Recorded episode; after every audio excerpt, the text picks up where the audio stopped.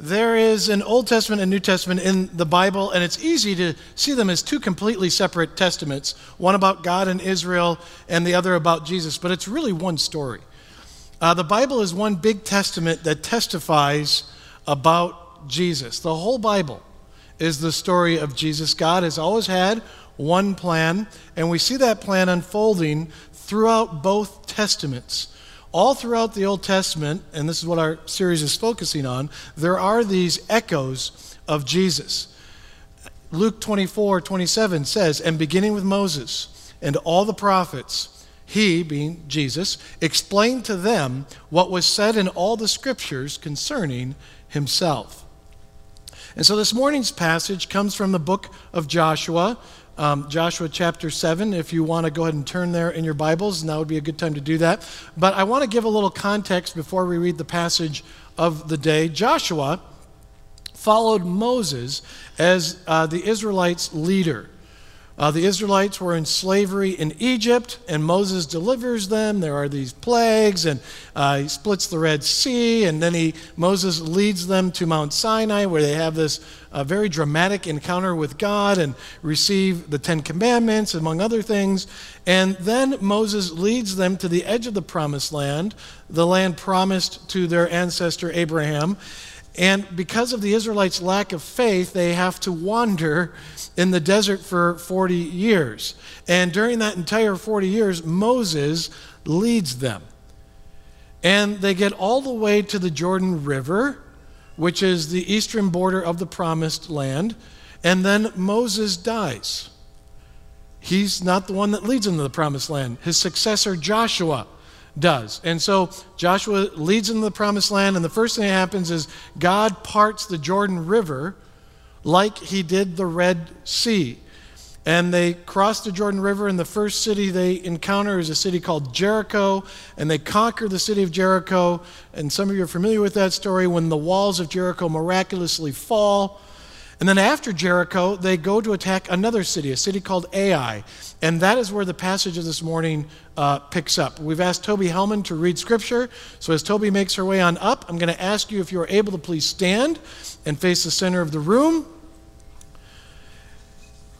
And we stand because we believe that this is the Word of God. And so, Toby, whenever you are ready, please read from Joshua chapter 7. But the Israelites were unfaithful in regard to the devoted things. Achan, son of Carmi, the son of Zimri, the son of Zerah, of the tribe of Judah, took some of them. So the Lord's anger burned against Israel. Now Joshua sent men from Jericho to Ai, which is near Beth Aven to the east of Bethel, and told them, Go up and spy out the region. So the men went up and spied out Ai. When they returned to Joshua, they said, Not all the army will have to go up against Ai. Send two or three thousand men to take it, and do not weary the whole army, for only a few people live there. So about three thousand went up, but they were routed by the men of Ai, who killed about thirty six of them. They chased the Israelites from the city gate as far as the stone quarries and struck them down on the slopes. At this, the hearts of the people melted in fear and became like water. Then Joshua tore his clothes and fell face down to the ground before the ark of the Lord, remaining there till evening. The elders of Israel did the same thing and sprinkled dust on their heads. And Joshua said, Alas, sovereign Lord, why did you ever bring this people across the Jordan to deliver us into the hands of the Amorites, to destroy us? If only we had been content to stay on the other side of the Jordan. Pardon your servant, Lord. What can I say now that Israel has been routed by its enemies? The Canaanites and the other people of the country will hear about this, and they will surround us and wipe out our name from the earth.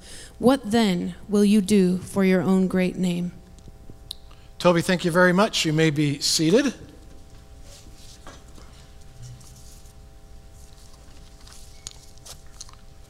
Now, I just want to start with Joshua's name. Um, we're all familiar with names, how they get translated from one language to another. So, my name, I go by Chuck.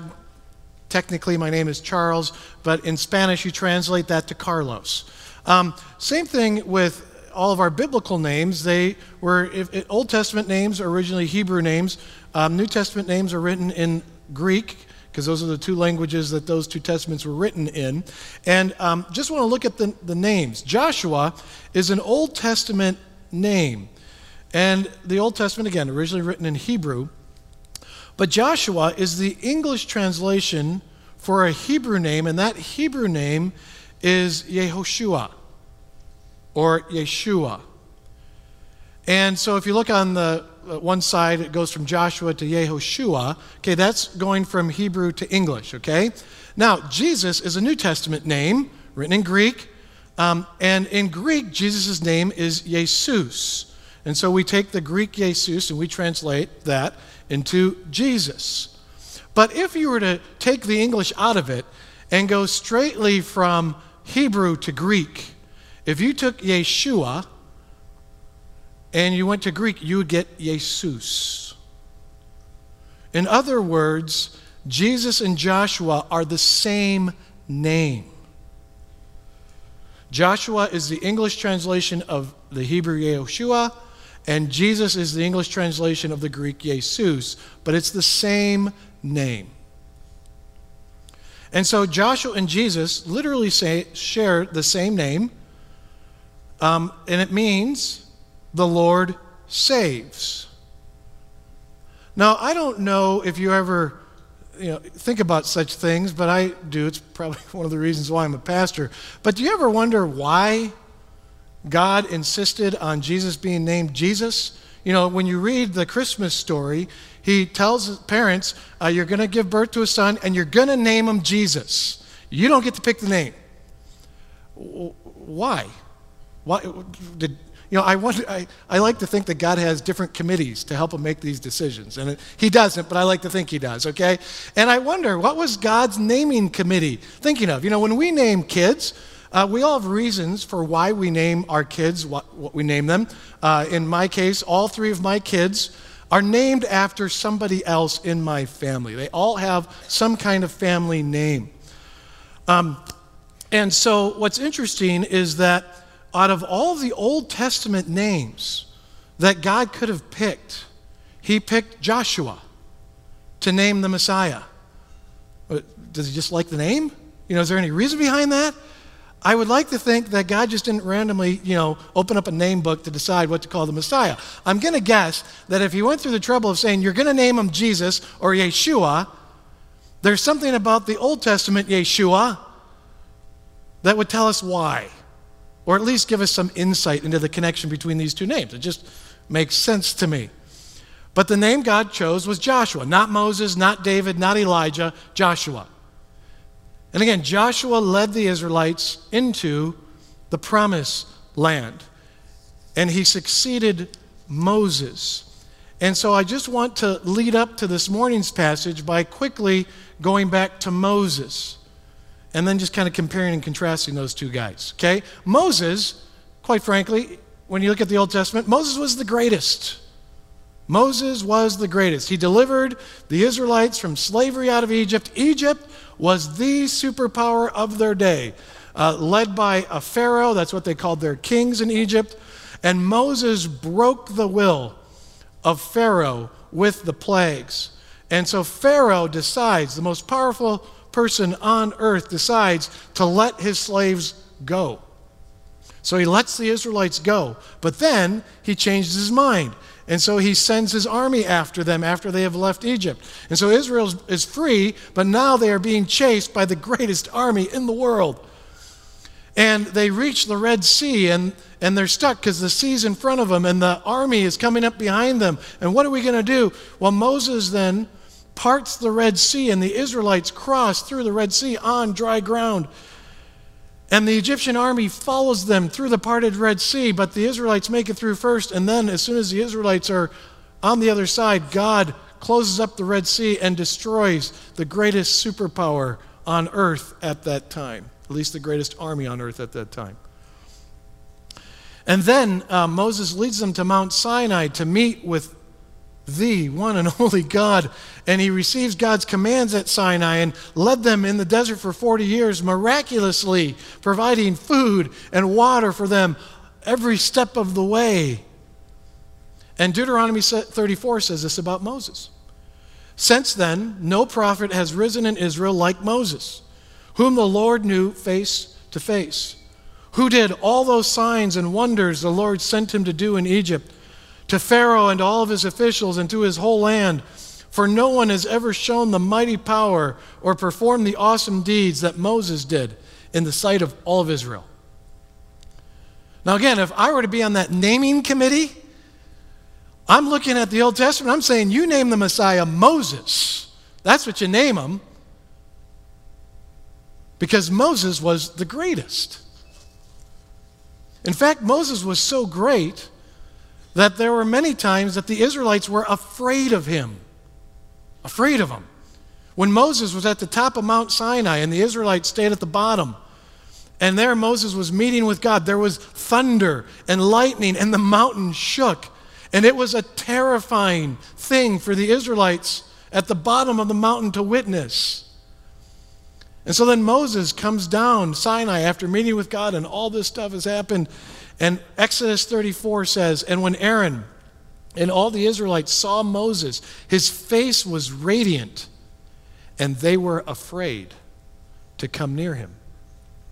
But Moses called to them, and so Aaron and all the leaders of the community came back to him, and he spoke to them.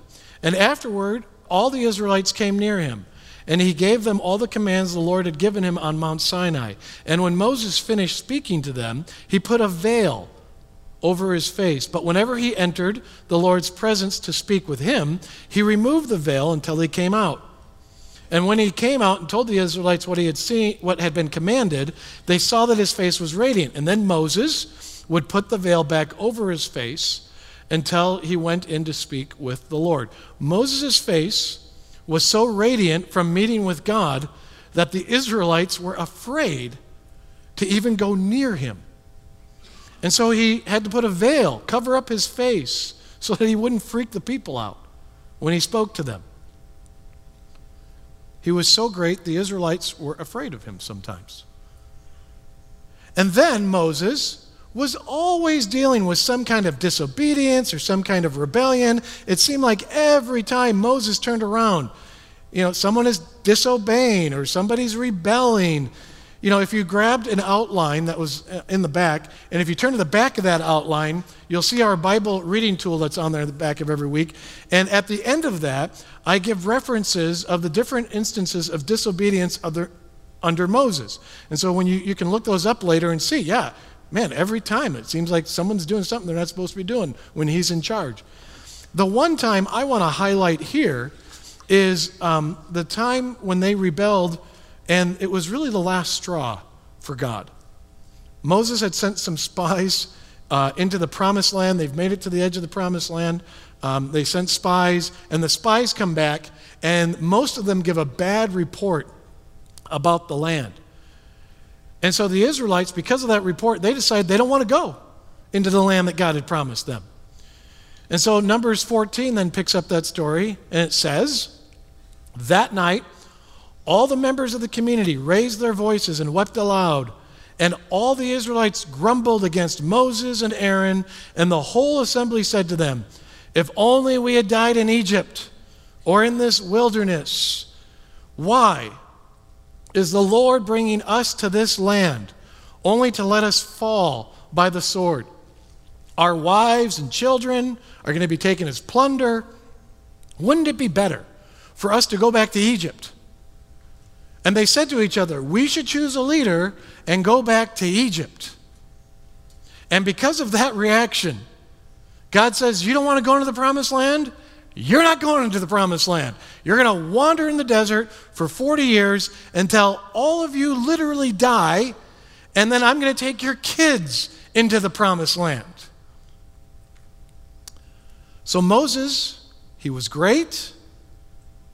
He was so great that sometimes the Israelites were afraid of him, and the Israelites were always rebelling against him. And do you know who that sounds like to me? That sounds a little bit like God. Moses had more in common with God than the Israelites. He was closer to God than the Israelites. Again, he was great. God is great. Sometimes the people were afraid of him, sometimes the people were afraid of God. Many times the people rebelled against him, many times they rebelled against God. He had more in common with God than the Israelites. But if we compare Moses with his successor Joshua, we'll see a little bit of a different picture. Um, one thing about Joshua, you can't get through the first chapter of Joshua without seeing the phrase, be strong and courageous. Seven times, Joshua is told, be strong and courageous. Again, on the back of the outline, our Bible reading tool, after all the references of the disobedience under Moses' leadership, I also list reference of every time that Joshua is told to be strong and courageous. One of those times is in Joshua 1, chapter, uh, verses 6 and 7, where it says, Be strong and courageous, because you will lead these people to inherit the land I swore to their ancestors to give them. Be strong and very courageous. And if you, when you look up those references in the back of the outline, what you will see is it's not just God who has to tell Joshua to be strong and courageous. Moses has to tell Joshua to be strong and courageous. The Israelites themselves have to tell Joshua to be strong and courageous. Now, if you have to tell Joshua to be strong and courageous, if you have to say to him, be strong and courageous. Be strong and courageous. Be strong and courageous. Be strong and courageous. Be strong and courageous. Be strong and courageous. Be strong and courageous. What does that tell us about Joshua? He's not strong and courageous. He's not. Okay? He is not naturally strong and courageous. Joshua has fears. Joshua has doubts. He is no Moses. And here's what's interesting about that is that even though he's no Moses, even though he has all these doubts and fears, and has to be told, be strong courageous, be strong courageous. The passage that Toby read this morning, when Achan takes some of the devoted things, that is the only real act of disobedience or rebellion under Joshua's leadership.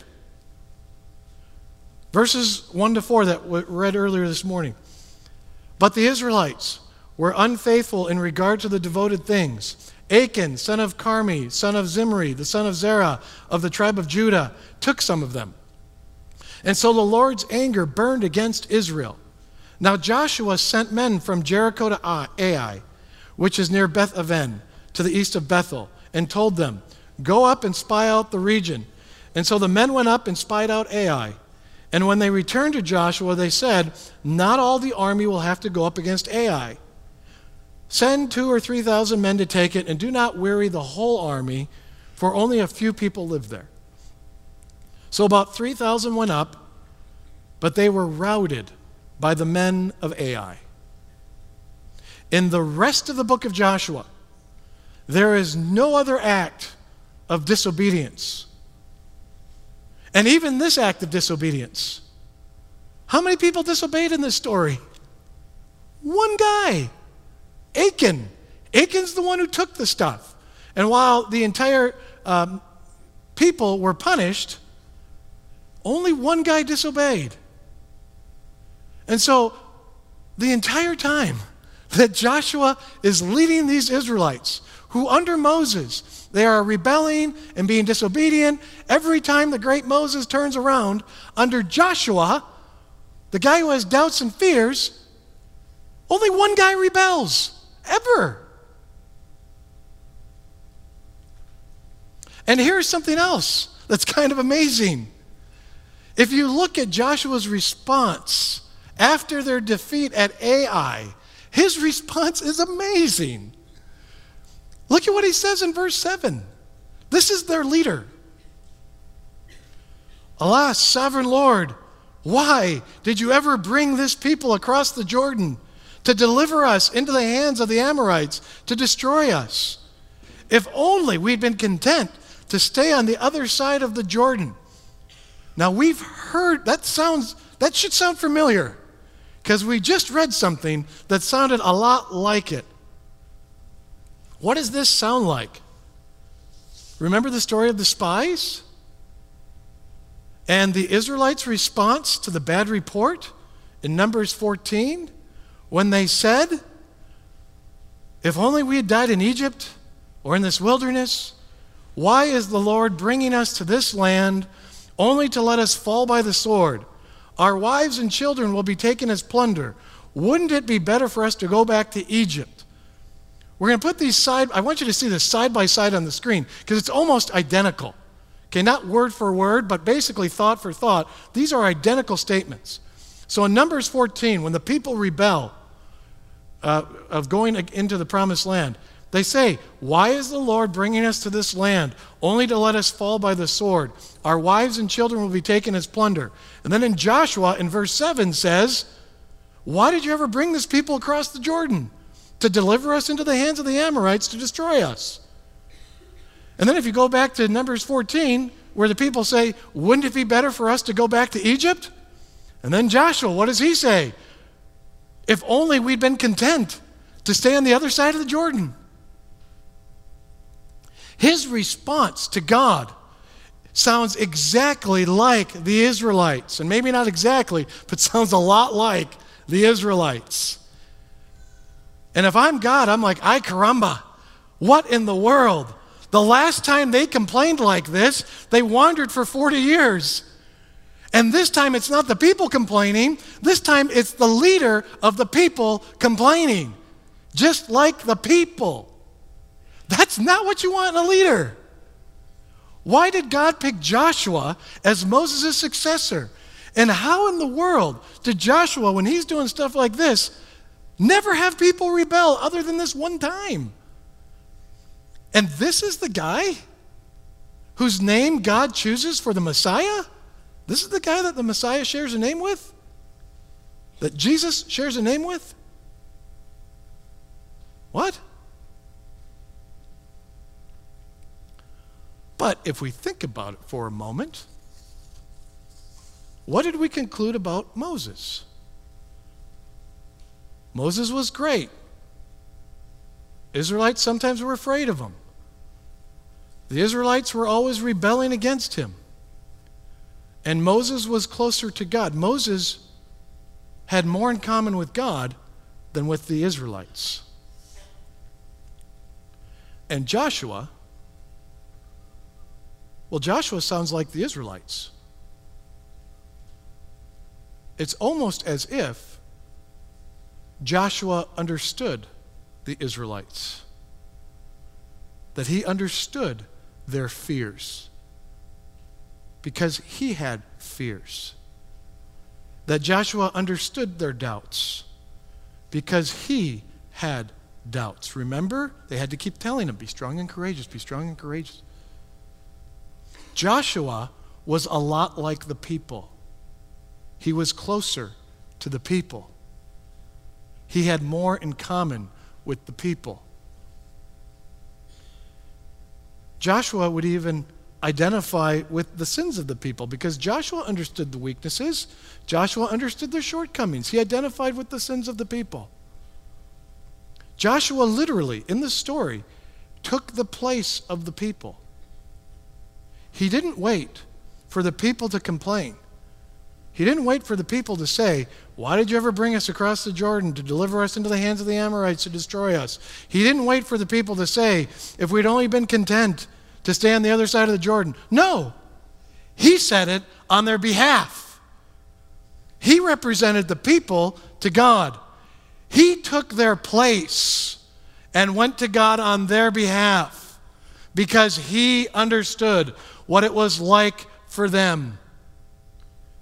And because Joshua understood what it was like for the Israelites, Joshua was able to lead them into the promised land. Joshua's understanding of their fears and their doubts and their sins and their weaknesses and their shortcomings enabled him to lead like Moses never could. Think about it. Aren't you more likely to follow someone who gets you? when you have this experience and you're like, I don't know if anyone else understands what I'm going through, and then all of a sudden someone comes by and they get it. They get what you've either gone through or you're going through. And there's that bond that immediately forms because they understand what you are experiencing or have experienced. There's something really holy about that. Well, that was Joshua for the Israelites. Joshua understood the Israelites' fears, doubts, sins, weaknesses, shortcomings. And because of that, the people followed. Because he understood them. Joshua identified with the sins of the people. Joshua took the place of the people. And because of that, Joshua led the people into the promised land. And remember, Jesus shares his name. In the New Testament, in the book of Hebrews, in speaking about Jesus, it says this, chapter 4, verse 15. For we do not have a high priest who is unable to empathize with our weaknesses, but we have one who has been tempted in every way just as we are, and yet he did not sin. Or in Hebrews chapter 2, in speaking about Jesus, it says, Because he himself suffered when he was tempted, he is able to help those who are being tempted. We have temptations all over the place. Our temptations, they come in many shapes, they come in many sizes. And many times, the things that tempt us are downright shameful. And it would be embarrassing for us to admit what we are tempted by. And we're not just tempted by these things we sin. We, we actually do these things. And again, it, it would be really embarrassing for us to admit some of the things that we do.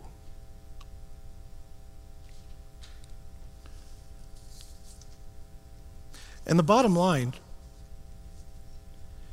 is that we all, many times I don't know about you, I just find myself in this place. We feel like failures because we try really hard to do the right thing. We love Jesus and we want to follow Jesus and we want to live how Jesus wants us to live, and we really try to do the right thing. And no matter how hard we try sometimes, it seems like we're surrounded by failure. And those failures build up and they weigh us down.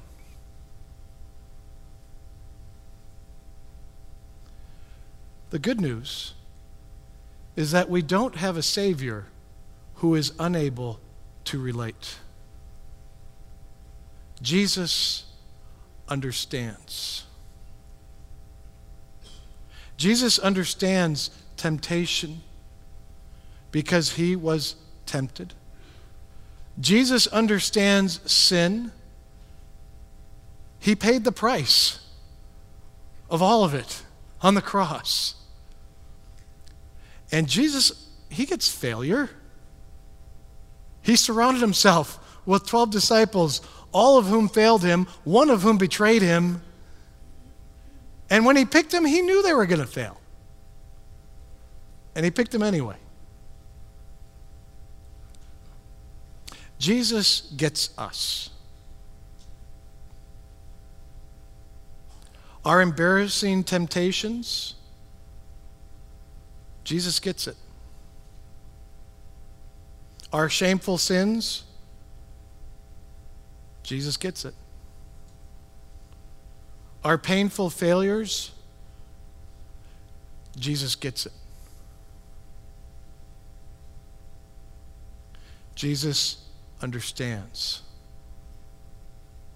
And Jesus doesn't just understand them, and Jesus doesn't just identify with them, but Jesus did something about them on the cross. And because of that, he is leading us into the promised land. In spite of all of our failures and all of our sins and all of our doubts and all of our weaknesses and all of our failings, Jesus continues to lead us into the promised land. And that, folks, is good news. It's good news.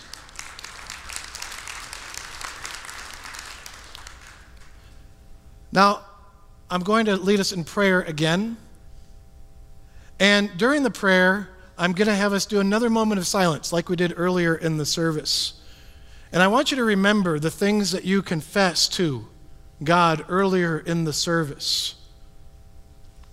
And when we pray, I want you to envision bringing those things to Jesus and to tell Him again what you've done, how you've failed. But I want you, what I want you to hear Him say as you share your sins and failures and all that, I want you to hear him say, I get it. I paid for it. I've forgiven you. You're more than good. Listen for that. Please pray with me.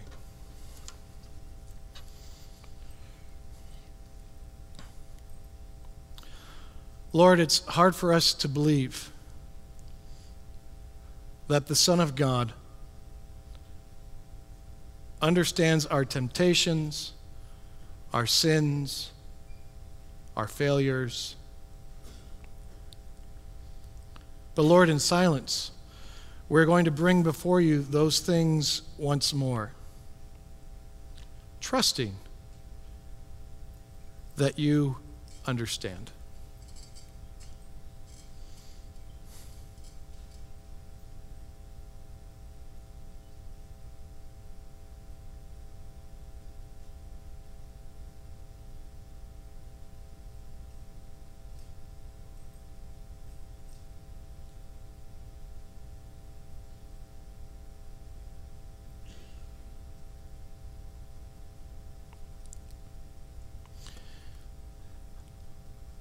Lord, we thank you for getting us, for, for understanding, for forgiving us,